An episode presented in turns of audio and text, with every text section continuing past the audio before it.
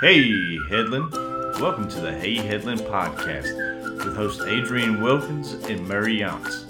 This is episode four interview with Mr. Larry Wells to talk about agriculture and harvest in Henry County.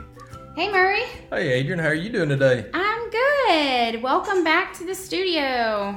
Yep, another episode. This is our fourth installment That's of right. Hey Headland. So we're excited to be here tonight, especially after a fun-filled weekend. That's right. Um, if you were not out on our square at any point in time on Friday and Saturday, you missed some fun. Yeah, it was. We had a good time. The uh, the Velcro Pygmies played Friday night. Uh, had a street dance, bringing the street dance back, That's right. Second And- year.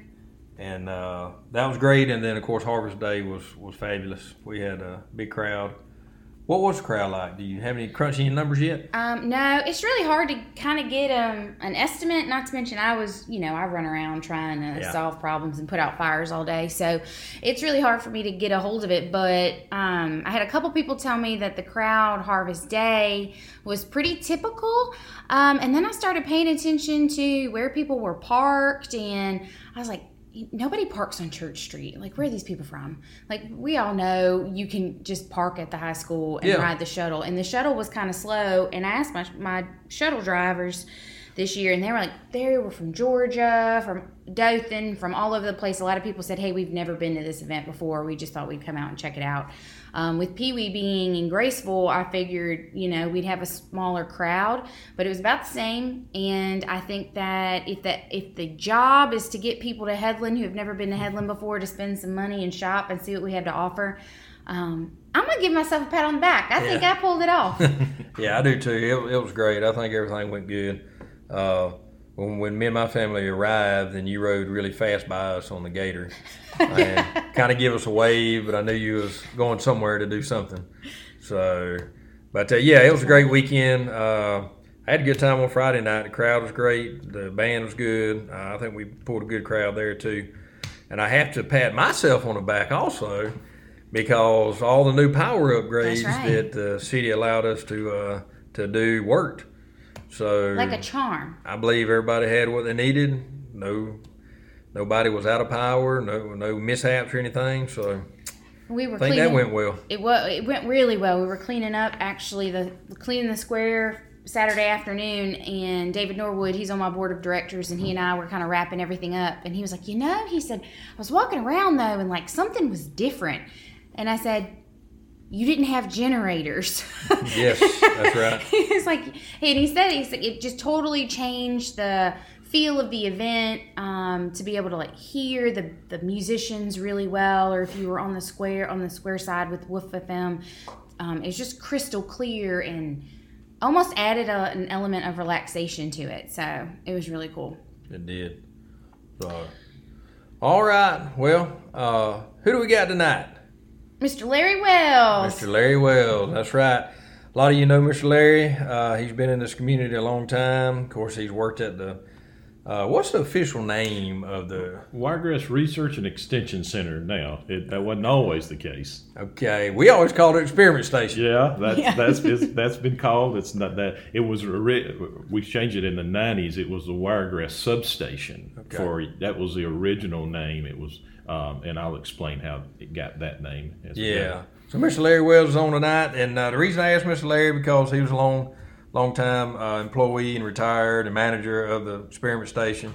And then I'm just going to wrap that up into the harvest. Uh, you know, he can give us the, the down low on the harvest and what agriculture means to this part of the ca- uh, country and, and everywhere. I mean, in the world, you know, in all the United States. But what it really means to us being down here in the South, because farming is, uh, is a cash crop around here, and uh, it's peanut season time, and uh, and peanut cash crop is king right now. Uh, but real quick, do y'all like them roasted or boiled better?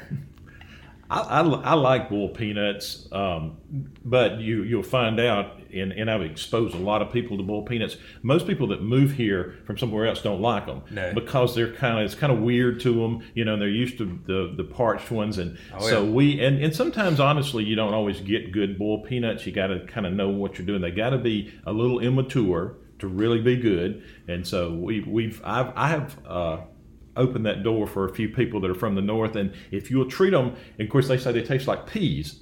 And I said, well, it's because they are. They're not actually a nut; they're a legume, and so they do taste like peas. But uh, if you if they do it right, most people can adjust to it and Yeah. like them. But uh, when you first the thought of it and first trying them, most people Oh, will yeah. say, I don't like those. Yeah. It is. I, I mean, I'm from Southeast Louisiana, and go. I had my when Matt, my husband, was like, "You need to try these." I was like, "You are out of your mind." Mm-hmm. Yeah, yeah. Um, Do you like he- them now?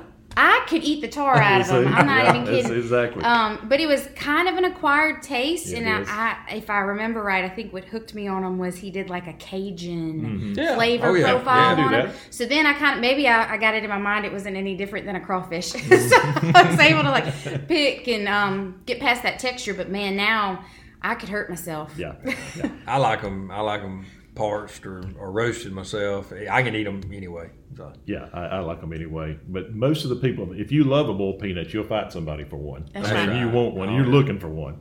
Our little girl too, she'll tear them up. Oh, Yeah, yeah. Heather will too. Yeah. Heather loves them. So, well, Mr. Larry, glad to have you here tonight, and uh, we're looking forward to just talking to you and, and you giving us a rundown. But, but just before we get into to your work life and experiment station, just tell us a little bit about your personal life. Okay, be glad to. Uh, let me just first say that I'm this. This is my first podcast. Y'all said y'all only done four. Uh, this is my very first one. I'm, I really just now started listening to them, but I really enjoy the concept and the and the idea. So really, thank you for it for this. At this point, when you're retired, what you realize is you're just historical now. You know, you know, I'm not doing that anymore, Yeah. but I but I do ha- I do have a lot of knowledge. And That's so right. I can. I, I hope over the next few minutes that we can enlighten you a little bit. I think one of the things that's most uh, interesting about the experiment station is people go by there all the time and they go, "That's the weirdest thing I've ever seen." You know, if you're not familiar, because you know they're used to the farm and the cotton, peanuts, and those kind of things. But when you see the little plots and experiments, it's pretty strange. But just to start, I'll, I'll tell you just a little bit about myself. I grew up in Dothan. My my granddad was a farmer. Uh, he actually had a farm in South Houston County that my great grandfather actually homesteaded, and so he, my dad, grew up there, and he, in his generation, it was hard work. And he said when he got old enough, he left the farm. It was just a lot of work and not a lot of not a lot of cash. It was mostly at that point it was sub- subsistence. You know, you had plenty to eat, good place to live, and that sort of thing, but not a lot of cash. And so he he, he moved to town to get him a job. And so when I got old enough, I started working with a granddad and kind of got it, you know into the farming kind of thing. And so at that point, I knew I wanted to go to university, so I went to Auburn. And going to Auburn, I decided that I would major in agronomy, which is an odd word. Most people don't know what that is, but you are it's the study of crops and soils.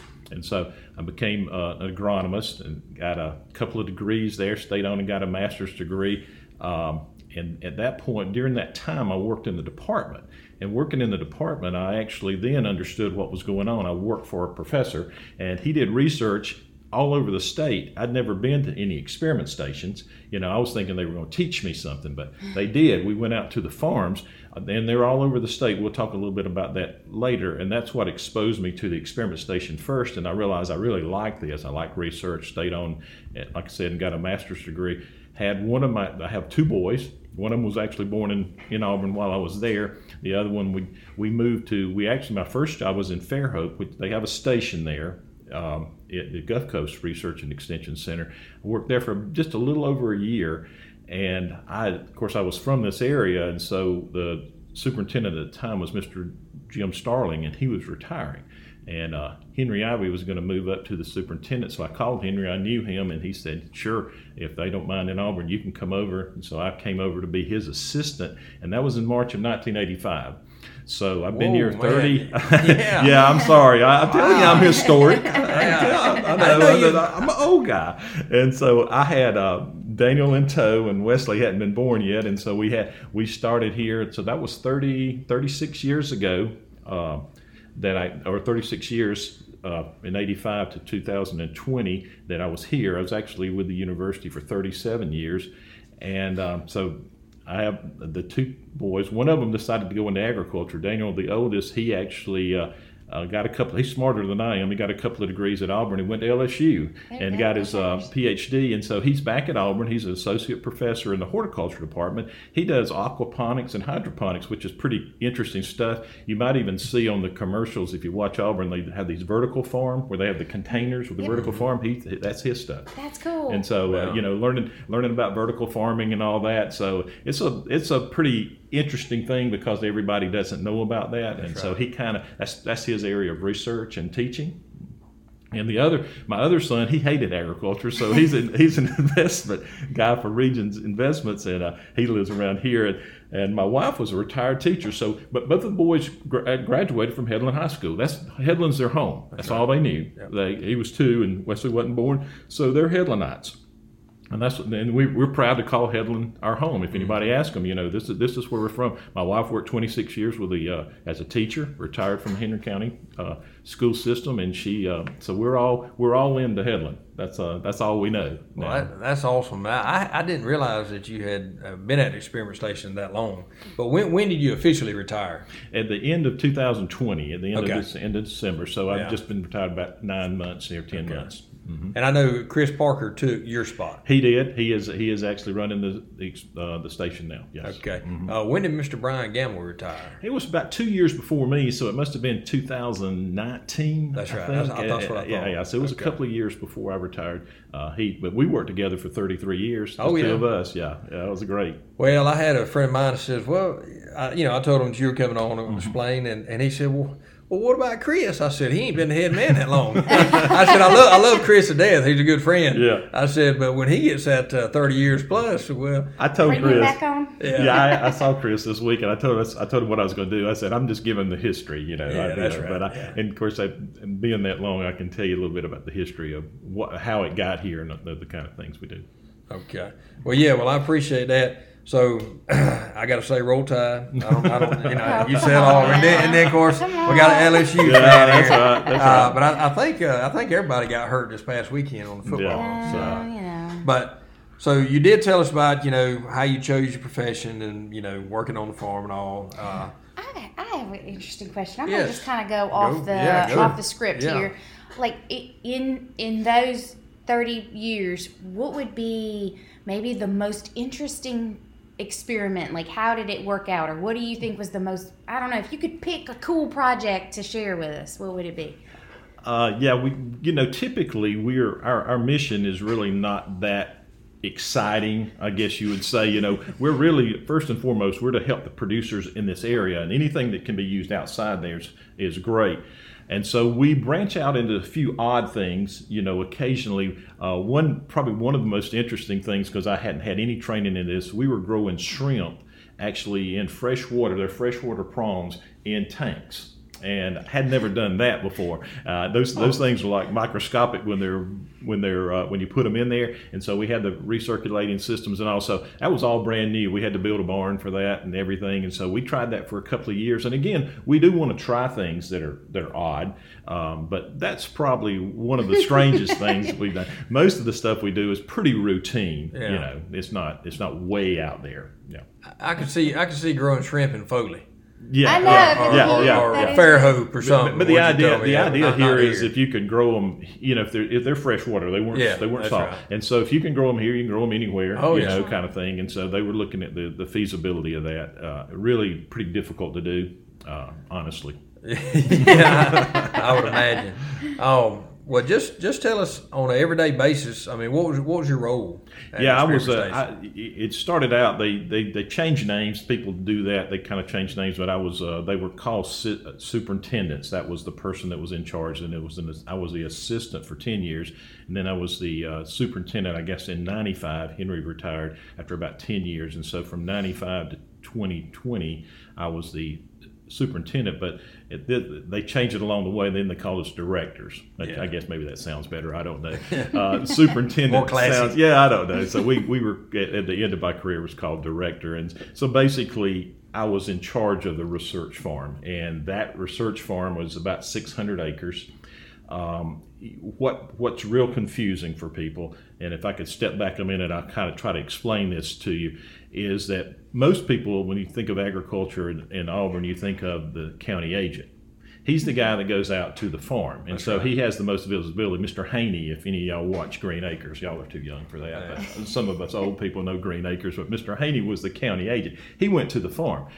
We run the we run the research, and so I work for the experiment station. I don't work for the extension. That's called extension. These guys are extending. They're taking the message out to the people. But somebody's got to do the, the work. Somebody's got to to actually do something to carry some information's got to be carried so it's got to be generated. So we're the research part of that. So i work for the alabama agricultural experiment station. And so the way that actually got started and you, this is a rare thing y'all don't hear this very often but the government actually did a good thing. Okay, we, we, don't, we, don't, we don't say that very often, but in 1862, in the middle of the Civil War, they had the Morrill Act, which said that they're going to every state in the union was going to have one university, one college that was going to be responsible for ag and mechanical. A and M, mm-hmm. like okay, Oh, yeah. so so that was the original start, and so from that point in 1887 they passed the Hatch Act, which said they're going to set up experiment stations. One of the things people laugh about is that Auburn is a cow college, Yeah. and that is true Yes. because Auburn University got designated as the land grant university for the state of Alabama. In the in that Morrill Act, they they became one one university had to have that. Auburn got that, so they were agriculture and mechanical. Uh, the engineering part grew from there, but we we we were commissioned to do that. And so when you see the pictures of the cows out there and all, that was what that's how Auburn got that. And then in 1887 they started the experiment station. So what happened there is they they had the foresight to say if we're going to be able to feed ourselves, which is of the most utmost importance, uh, we've got to do some research. We can't just let this, and the and the producers can't afford to do that. They need some help. So the experiment station was set up to do experimental work so that they could find the next best thing for the producers without them having to try everything and fail. Because they're funded, we didn't have to make a profit. And so we were out there doing the experiments so that we could hopefully help them. What we, what you, this is a little soapbox here, but uh, if you don't mind, I'll kind of d- go back a little bit. What people probably don't don't understand is, and I think I can back this up, that your standard of living today is directly response. Agriculture is responsible for that. If you look at the history, we start out. Most countries, they all do, start as agrarian. They, you're going to be working on the farm, 80, 90 percent of the people and then it just gets progressive. We do less than 2% of the people work on the farm now, produce all the food. And so, what we were able to do through the research, we were able to feed people at a great price. So, you you've got three things that you got to have. You learned this early on it's food, shelter, and a cell phone. I mean, uh, uh, clothing. okay, you, know, you got three, three things you got to have. And so, and, and just think about this. And you, if you look at your budget, you probably you probably don't look at it that close most people don't but you spend about 10 to 15 percent of your income disposable income on food in this country what that means. Now that means if you don't go out to eat too much okay? And i can't can't cover on that but Yeah. if you just just buying your groceries just groceries. 10 to 15 percent of your disposable income. So what that means all if, if we can do that and that's what we've been successful at doing if we can feed you cheaply that means you've got 90 85 to 90 percent of your money to spend on other things. And those other things are the things that really bring your standard of living up. A nicer house more vehicles cell phones tvs smart every technology all of that. You've got the money to do that. And we've we've kind of don't appreciate that i don't think because what happens is you know you go buy a $60000 car and all the neighbors come and see and everybody's smiling. You just paid 60000 for a car and everybody's happy. You go to the grocery store and you run down the aisle and the peanut butter's gone up a nickel and, you, and you're you're all oh, mad yeah, about it. man. Man, I can't believe these food prices. You're going to be doing backflips. A, a, a jar of peanut butter will feed your family for a month for near nothing. Yeah. And yet, you know, we go get a new TV and it costs all this, and everybody's excited. But it's the standard of living. Agriculture has brought us to that standard of living. The government set us up here. We don't need. We we, we were talking about this earlier about chips. We're being produced and we're waiting on them because we can't get any. Le- electric chip. Yeah, we don't need somebody else producing our food. No, We we let somebody else produce your food. They own you. That's right. And so this is the reason we need research. We got to keep these people in business. And so this is this is the importance of agriculture. Sometimes we just take it for granted that we'll go get the food, um, but we we not only have plenty of food, we have it at a good price. And as long as we can do that, our standard of living can stay high. Hey Headland is brought to you by Sphere Digital Marketing for all your social media and digital marketing needs. We're several generations away from that. My grandfather farmed. Most of the people who are listening to this are probably three generations away. If they're younger, they're at least three, could be four generations away. But most of the people in this area still agriculture is big. Uh, it's not that way everywhere, That's right. uh, and they didn't grow up in, in this in rural areas. But agri- you're, we're far removed from agriculture, That's other right. than eating. yes, yeah, and and that's true. I mean, nobody really knows. I mean, I, I, of course, my kids do. They know what farming is, but uh, yeah, it's a it's a it's a You know what it is, but while you know you were speaking, I, I'm, I'm thinking, you know, you were talking about how the you know the federal government designated individual colleges to do this, and man, as a 17 year old going to LSU, my first student worker job was in an entomology There lab. you go. There you go. And I had no idea. Like, think about it. Now I'm almost 36, and here mm. my my life has come full circle. I would go out to our cow pastures at mm-hmm. LSU's ag facilities. That's right. And my job, I will not even go into the disgusting things that I had to do in college for my student worker job. But we studied flies, mm-hmm. and mm-hmm. so um, it was just that's such an interesting tie-in. Now I ha- I have a completely different perspective on what I did in college. They are the land grant university. LSU is the land grant university for the state of Louisiana, and so they're going to do the ag research. Every every uh, state has one. That's so cool. Mm. that, that, that's, Learn that's- something about myself. You taught you me go. something about myself, Mr. Yeah. Larry. All right. yeah, that is pretty. Well, why did why does Headland have their experiment station in Headland? Yeah, Go- that's go- that's go a into that. that's a really good. I, I actually I got to give the credit to Larry Smith. If y'all know him, oh, he's Oh, yeah, a great yeah. great historian. He's done all the research on this. But so what what happened? Okay, in 1887, we said the the federal government said we need to set up an experiment station system. Okay, Auburn University was the, the land grant. If you've been to Auburn, you understand they're in the Piedmont.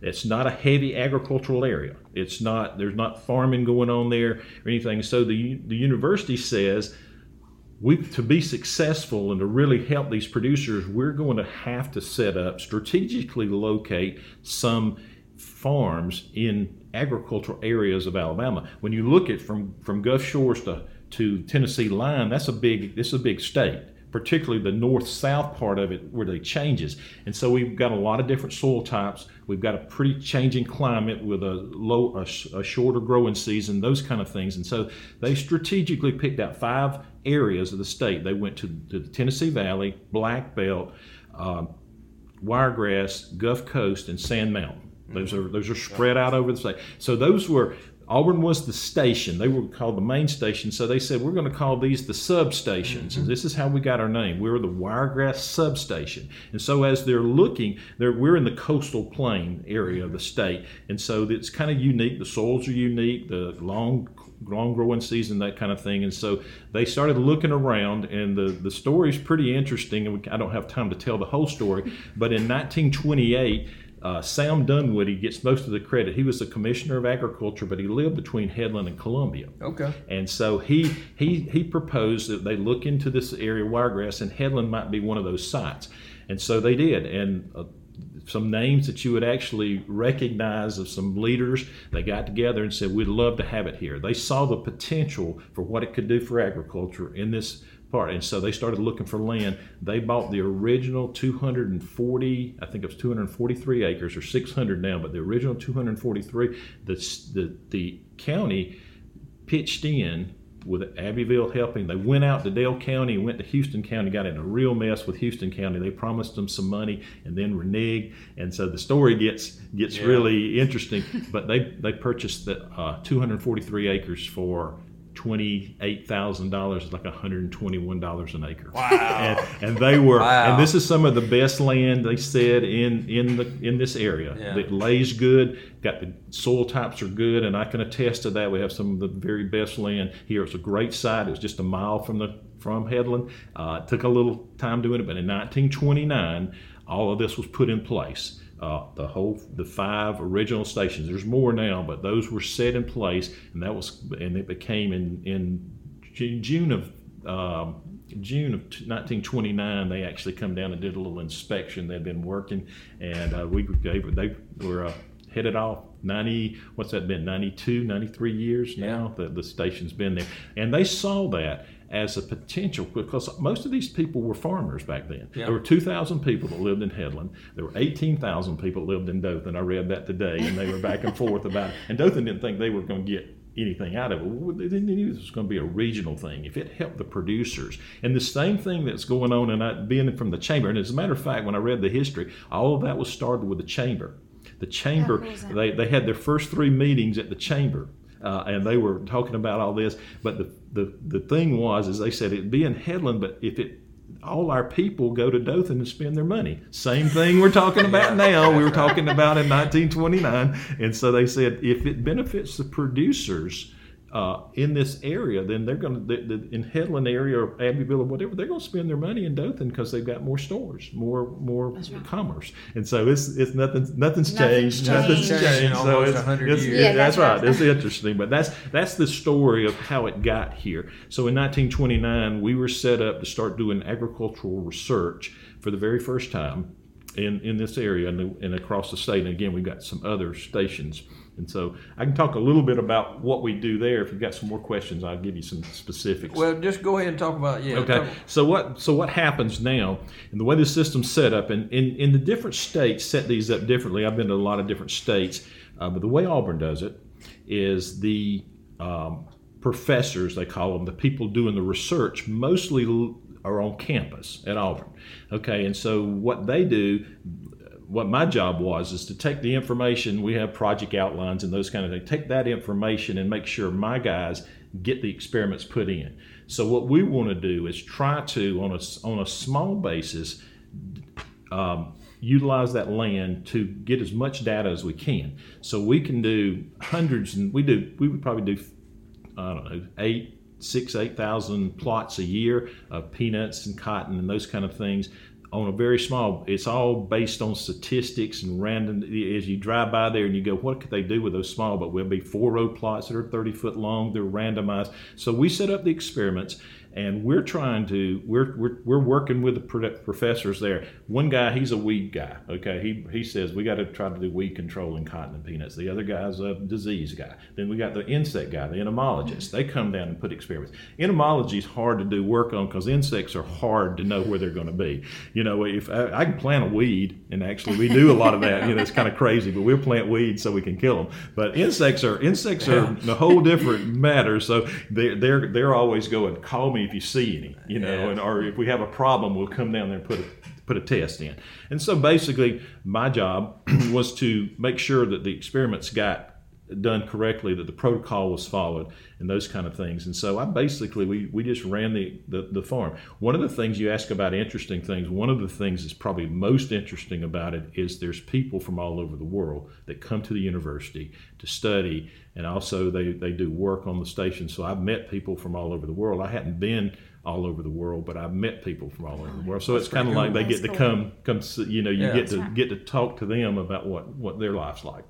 That's Well, you're you're really the boots on the ground for for the you know the substation is the boots on the ground for what you're doing. Right. Um, how many how many people when you left, or, or you probably know now, how many people did, does uh, does it employ out there? Yeah, we, we have about uh, there's probably about ten full time ag techs, and then there will be we'll hire three or four part time people. Then we have a, um, an admin in the office. And also because we we changed it, some of the older people, if they hear this, they'll know what we're talking about. There was a Quonset building there at one time, a military looking Oh, yeah, building. that, that's the That housed the that housed the extension service, Yeah. and we were the experiment station. We weren't together, but we built the new building, we all came together. So there's extension specialists in the building too. They don't actually. Uh, I, I didn't supervise them, but so we have you know any, for any given day we have 14, 15 uh, right. people out there that we're they're, that are doing the work. But you know again, if there's nobody doing the research, there's nothing to tell. There's no story to tell, and so that's uh, that's been a big big thing for us to explain to to the area. But most of the people here know because they they're in the Oh, yeah. area. But the people that drive through, they're they're amazed at what's going on. Well, I, I guess, and I'm thinking, just put my chamber hat on for the for the moment. Um, that we have so many new people coming to town though that don't know Mm-hmm. Yeah, what that no is clue. and what that right. does and um, i mean what could we do as a community to almost help tell that story or, or support the fact that we have this amazing research facility and, and resource for our community here Yeah, I, I, I- I haven't really hadn't really thought that much about that. I think you know just having something like this. Have I've often thought you know if I could get to the people, I could, I have I've, I've done tons of tours, and you know once I do a tour, the person knows what's going on. But that's twenty five or thirty at a time. It's hard to get the information out, but you just have to tell the story. You know, you just have to say this is because it, it's it's a unique story. Uh, it's not there's nothing else like this around. Uh, there's not this many there's not many uh, research farms in, in the world actually, and so it's just not there's not that much. There's nothing else to compare it to around here. The people know there's agriculture here, but they don't know about the experiment stuff. And we we have, we're open uh, to do tours and that sort of thing. We we try to we we'd like to educate people. We can't spend all our time doing that, but you know, I've, I've carried anywhere from kindergartners all the way to the uh, uh, you know, Senior senior adult. centers. Yeah, if they if they come and they can get on the bus, we can ride them around the station and, and talk about it. Love love to do that, but. Uh, yeah, it's just it's it's hard to be aware. We you know when the papers were going, they would cover stories and so forth. We don't have a lot of coverage of that anymore. But I will say that the area does appreciate agriculture. Harvest Day is a, Yeah. an example of that. They there is an appreciation for agriculture here. I can't say that about a lot of places that I've been. It's kind of like a second thought, but I think the people here still appreciate ag and still see it for what it is, uh, and, and it's important to the economy. You know, we like new businesses coming in, but we don't want to kick out our old guys. You know, they were the ones that put us in bit, put us here right. was agriculture, and so it's, it's and of course you look around, yeah. Um, I, that makes me think, you know, we did, you know, this year have for the, our 150th anniversary of the city have our ag parade with our tractors, and if, Mm-hmm. You if you did not see that, which I'm, I hope we bring it back next year because it was. It was beautiful. I mean, like it just filled your heart with delight to see these big tractors with all these American flags on them and Mm-hmm. celebrating not just our community, but um, you know July Fourth and um, again with Harvest Festival but I um, I do think that there's still a disconnect, and that's something that I would like to work on too. Is that connection between our agricultural heritage, what we currently do in agriculture, and what our economy does, and that's um, that's that chamber piece. I think that we could really do a good job um, helping tell those Absolutely, stories. absolutely. Well, I've heard a, I've heard a lot from Mr. Larry tonight, and uh, you know he's just sitting here looking at him. He's a pretty mild mannered fellow, but I've had a lot of people during the summertime that's worked at the experiment station, and I heard that uh, that he could pop a whip pretty pretty tough. Um, but that that was so funny because teenage boys. I there wasn't many girls. I don't know if there's any girls, but the teenage boys needed to pull weeds during the summer, and Auburn Experiment Station would hire them. Really, And I've had my brother worked there for years, Kenny, Sure did. and He sure did. Uh, all my friends from Headland worked there. I never worked there because I would just work with Daddy. But uh, they would be as just as tan as they could be, and they pulled weeds from sun up to sundown. Yeah, it's a So- great it's a great job really because. I always tell those guys I ask them you know, yeah yeah I love outside and all this and I said well I'm going to remind you of that when it's July you know but they all say that but what what working does for you not just there it it, it determines what you love and what you don't like Oh, yeah. and I say you may you may hate this and that's okay that's an answer you need to be doing that when you're young and if you may love this and we've had a lot of people that's gone on to Auburn we've got them jobs at the university when they got up there and they knew people so it's a great place to work um, if you're if you're interested in that but it's a great place to find out if you're interested Yeah. I'd, I'd encourage anybody to do that with any career do Go- they still go- have summer go- programs like that? I mean, probably maybe not pulling weeds, but Oh, but- well, we, we Yes, hire. Yeah, if you Yeah. if you apply to you, they'll they'll they'll uh, they'll, they'll look at you. They'll, Yeah. they'll, they'll they'll try to hire you if they can. I'd love to hire everybody. Everybody needs a job. Yeah. you know. But it's a it's a good summer job. Does uh, do, do you have anybody that that came on as a teenager that's still working at experiment station when you Yes, there? I do. I do. Yeah. We had at least uh, we have two. I, I can know think who- of right now. I now. know who they are. Yeah, they Yeah. two two employees and probably had some more, but yeah, they actually grew up there Yeah. and um, and stayed on. We have one interesting. we have a guy that's on there, Herman McDaniel. His grandfather worked at the station in the twenties when it started. His dad worked there, and now he's there. It's the third generation of that, that they've been there. Uh, this is the third generation through the station. Well, That's a pretty- that's, that's pretty pretty, neat. That's really cool. My um, my husband, we were talking about before you you came in. Um, his grandfather worked out there Okay. um, for Mr. Henry Ivy, Mhm. and so um, we've kind of got that connection too. Oh, yeah. And um, A lot of people have, and a matter of fact, I see these guys that have worked there, and I can't remember them all. It's easy for them to remember you, but you can't remember all them, and they'll, oh yeah, yeah, we worked out there one summer. Yeah. yeah. yeah, it- it's fun times. Everybody, that's I right. mean, my brother enjoyed it. Every, Oh yeah, every he was good, good. So, and then he, he left there and went into the sports field. Right, right. know, yeah, it's not all agriculture, but so, but but like you said, it makes you figure out what you want to do and what you don't want to do. Absolutely. But now he's still in the heat of the sun every day, but doing a different something right. different, you know. So yeah, it gets a little work under your belt anyway. that's right. But uh, I, you know, I think that kind of explains. I had several inquiries about it, and that's why we asked you to come on. I, and Yeah. I, I knew you could tell the story just as well as anybody.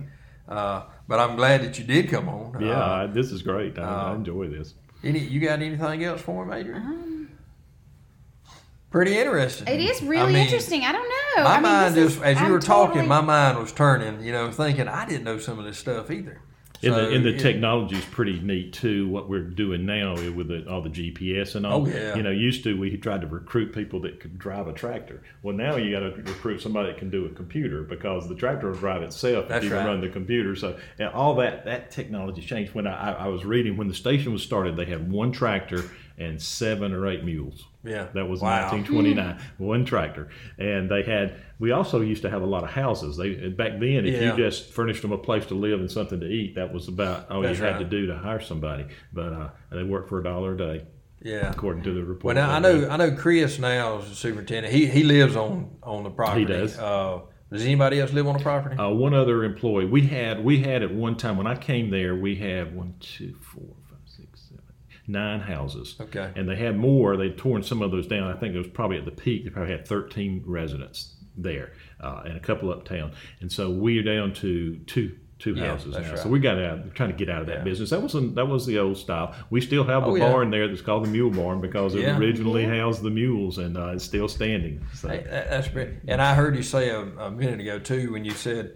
it uh, experiment station was a mile from Headland. It was. So of course, my mind, I'm thinking, no, it's about it's about 300 yards from the four lane. I know, But it- but if No. you From think about the logistics downtown of Headland, it is about a mile down 134. It, it is. It is. And- and, and- that was out of town a little Oh, bit. yeah. They were talking about going to Dothan was about a thirty minute trip. You know, I mean, you, Yeah. that sort of thing. They one of the things that's happened to some of the experiment stations, kind of interesting, the substations, is that they were on the edge of town, but because of now the town, Fairhope is a good example.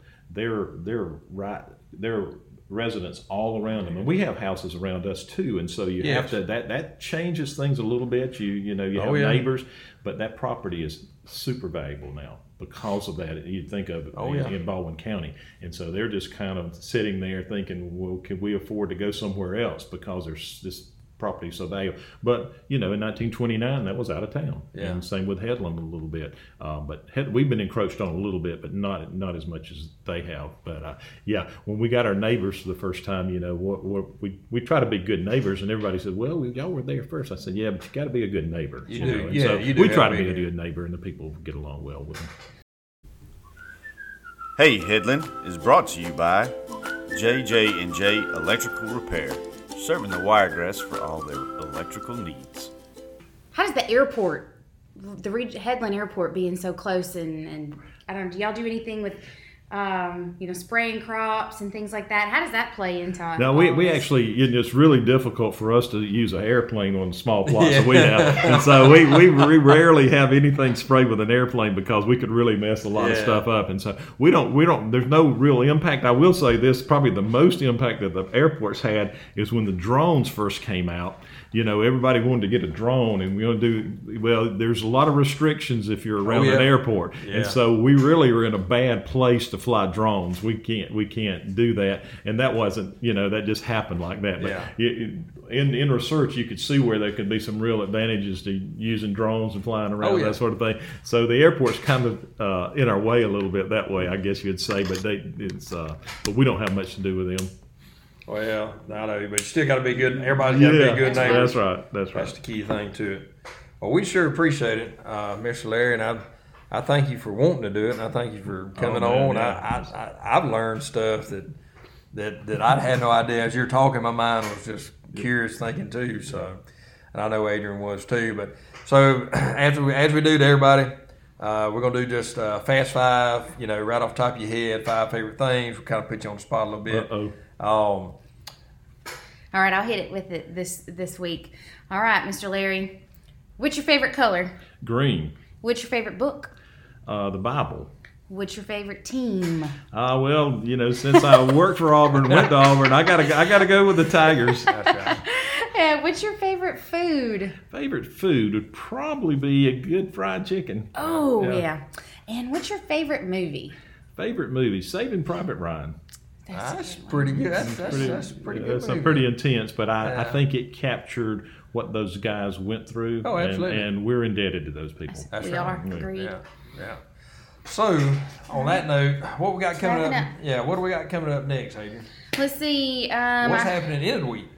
This week, will you have? Um, we will have just enjoyed Under the Oaks on Yes. October fifteenth. Two two five band wrapping up that That's right. series. Um, that's been such a great series for our downtown and having bringing people from around the Wiregrass in. Um, but Paws Fest is back. Yes. There, we know our animal lovers out there love Paws Fest, and that um, event benefits Charm, which does a great service to our community as well. And that's going to be October 30th from 10 a.m. to 2 p.m. And then later on that evening is going to be um, our Halloween Scream Yep. which will be from 6 to 7.30 and that as usual will mirror what citywide trick-or-treating will be so right. um, we'll have music man out there again playing music and having um, not just our downtown businesses but our businesses through, from throughout the community and individuals can um, register to sign up it's free to register you just have to bring a bunch of candy. Um, what time does uh, Under the Oak start Friday?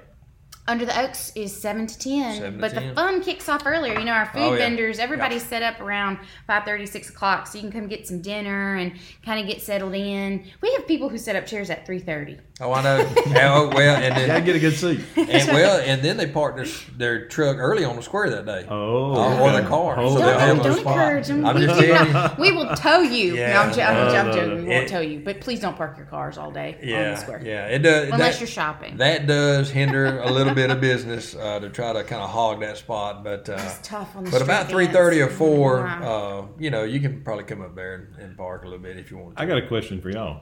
Sure. How do you hear this podcast? Look at Mr. Larry. Right. Holding it down. Yeah. Um, you can actually listen to this on. We're on iTunes. Okay. Um, we're on so we're on Apple iPod, um, Apple Podcasts, Google Casts. So if you're an Android user, that's their um, podcast source. We're also on Spotify, Spotify. Um, and a few other places as well. Um, we post everything through a website called a service called Anchor. And so our website also hosts all of the different um, links to all of our past episodes too. Facebook, uh, Hey Headland. Now, Jana had to look it under Hey Headland Podcast Okay. on Yes, Facebook. Hey true. Headland podcast. Uh, on Facebook, you can listen to them there. Uh, I know Jana, so she'll she'll drop this one Sunday. uh, Sunday ish, and uh, if it's in time for uh, Jana to go shopping, she likes to listen to it while yeah. she's shopping. Yeah, absolutely. It's Jana. But uh, I know I, I like to listen to books during the day on my little earphones, Mm-hmm. yeah. And, and so I listen to them. So I didn't ever think I'd like to hear myself talk. It's kind of weird. It is weird. It- it's weird because you're like, do I really sound that way? And you do. So, Yeah, I think we had to convince ourselves we really do sound that way. do. but, You yeah. do sound We that don't way. sound that way to ourselves, but we do to other people. That's right. Mm. So, and that's what people are used to hearing. That's So. but we'll have another one the week of the 28, 7, 8, 6. So we'll cover Mm. right. all the uh, Halloween events again. That's right. Um, we just, you know, we have Under Oaks Friday, and then we'll have another one. And then, hey, Every other Sunday. We'll start our next podcast. We're going to start talking about Christmas. yes, I'm about to say two weeks, uh, the month is gone. Yeah, it is. so we're in the middle of the month. And basically, after the 31st, it, it's Christmas time. They're It putting is. them I mean, Christmas trees at Lowe's the other day. Yeah, that, we skip right over Thanksgiving and the harvest. You know, well, that's what we were That's talking right. about earlier. Now, Well, I mean, don't, but- I'm not going to lie, but but- if you want to capitalize on getting that holiday shopping dollars and shop small, the chamber is rolling everything out. I mean, as soon as Halloween is over, we have some big plans for November and December, and um, as usual, our Christmas parade is going to be, we've changed it, it'll permanently be on the second, on the first Thursday of December. December. So a night parade every year Yep. from now on. Well, I was wor- I was working on the square last week and again today, and just happened to look out the front door of the business I was working in, and they were just people on the square. Oh yeah. And we, you know, we talked about that All the before. time. They're just hanging out. They're All just time. chilling, eating lunch, just walking around the square, just out there with their friends in the gazebo. Yeah. And that's so great to see what's happening in Headland right Yeah, now. kudos to the city. The, the square looks great. It does. I mean, you know, Yeah. you, you, there's no there's no substitute for something looking good. That's and, right. And, and you feel good when you're there. It's comfortable. it is. It's super. Well, listen. Be sure to listen to the, the. If you listen to the installment, Ray was on the second one, and he really touched on when when it was his first ten year of it. He, he wanted Yeah. to, to really clean the city up. It, it wasn't good at one time. That's right. Yeah. I've, yeah. I've been here a long time. yeah. So it, it's it's it's good. It's as good as it ever looked. So. Right. But uh, I guess you know, and, and what it makes me think too. We talked, we talk about growth on almost every episode, but to hear that even back then, almost hundred years ago, it was about the population was two thousand, and we're just hovering right below five thousand Yeah. right now. Mm-hmm. So it shows, I think, in my opinion, that how significant that growth in our recent years has really been. We've been holding strong, but we're we're going at it. And I think that's great for our Yeah. city, great Oh, for yeah. our small town That's right. um, to stay healthy and to keep some of our young people coming back and moving in, yeah, keeping it thriving. staying home. Um, I do have. I met a fella that's moved to Headland, outside of Headland a little bit, uh, in Dothan. They're from Dothan. Uh, never been to Columbia in his life. they actually they go down 134 and they turn into their Douglas Road and go to their home. And he said, "Hey, we went east today uh, this weekend." and to me, it was like, "What do you mean we went east?" He said, "We drove all the way to Columbia." and that tickled me. I said, "Well, I was born and raised all in that area." Yeah. He said, "We've never even been to Columbia. I've been in Dothan nine years now." That's right. uh, you know, moved out here. So I said, well, hey, man, you need to strike out. Um, you know, just strike out and go down every country road you can find. When people move to Headland, if I meet them, I always ask them, "Why did you move to Headland?" Yeah. It's always there's an interesting story, uh, different reasons, but it is interesting to ask somebody that Yeah. because there's not a ton of jobs here. So we know they didn't probably didn't move here for the jobs. So Yeah. why did you move to Headland? That's right. But what we're seeing now, though, it's uh, a lot of school system. Uh, a lot of, I, I believe it or not, it's going to sound weird to all you travel travel ball parents that uh, I have a, a friend that moved back to Headland just because of the rec ball and the uh, high school baseball. It was either between Rehobeth or Headland. Okay. And he called me and told me that. Mm-hmm. So, Well, so that's them young boys, I'm not gonna say his name. I think they're all gonna go get scholarships. But, uh, but Yeah. that was, so you know that's that, that could be some of the reasoning uh, right. behind it. But uh, but yeah, the school system and things going on. I think just living a simple life, like you see, 150 years of the good life. That's right. You know, that's the advertisement the chamber put up on the billboard. Mm-hmm. So we've been there. Well, I sure appreciate it, and it was it was interesting. I enjoyed it tonight, This is Adrian. great. It's a yes. pleasure. We appreciate it. All right. Well, we will see all y'all in two weeks. Yes. Good night. Good night.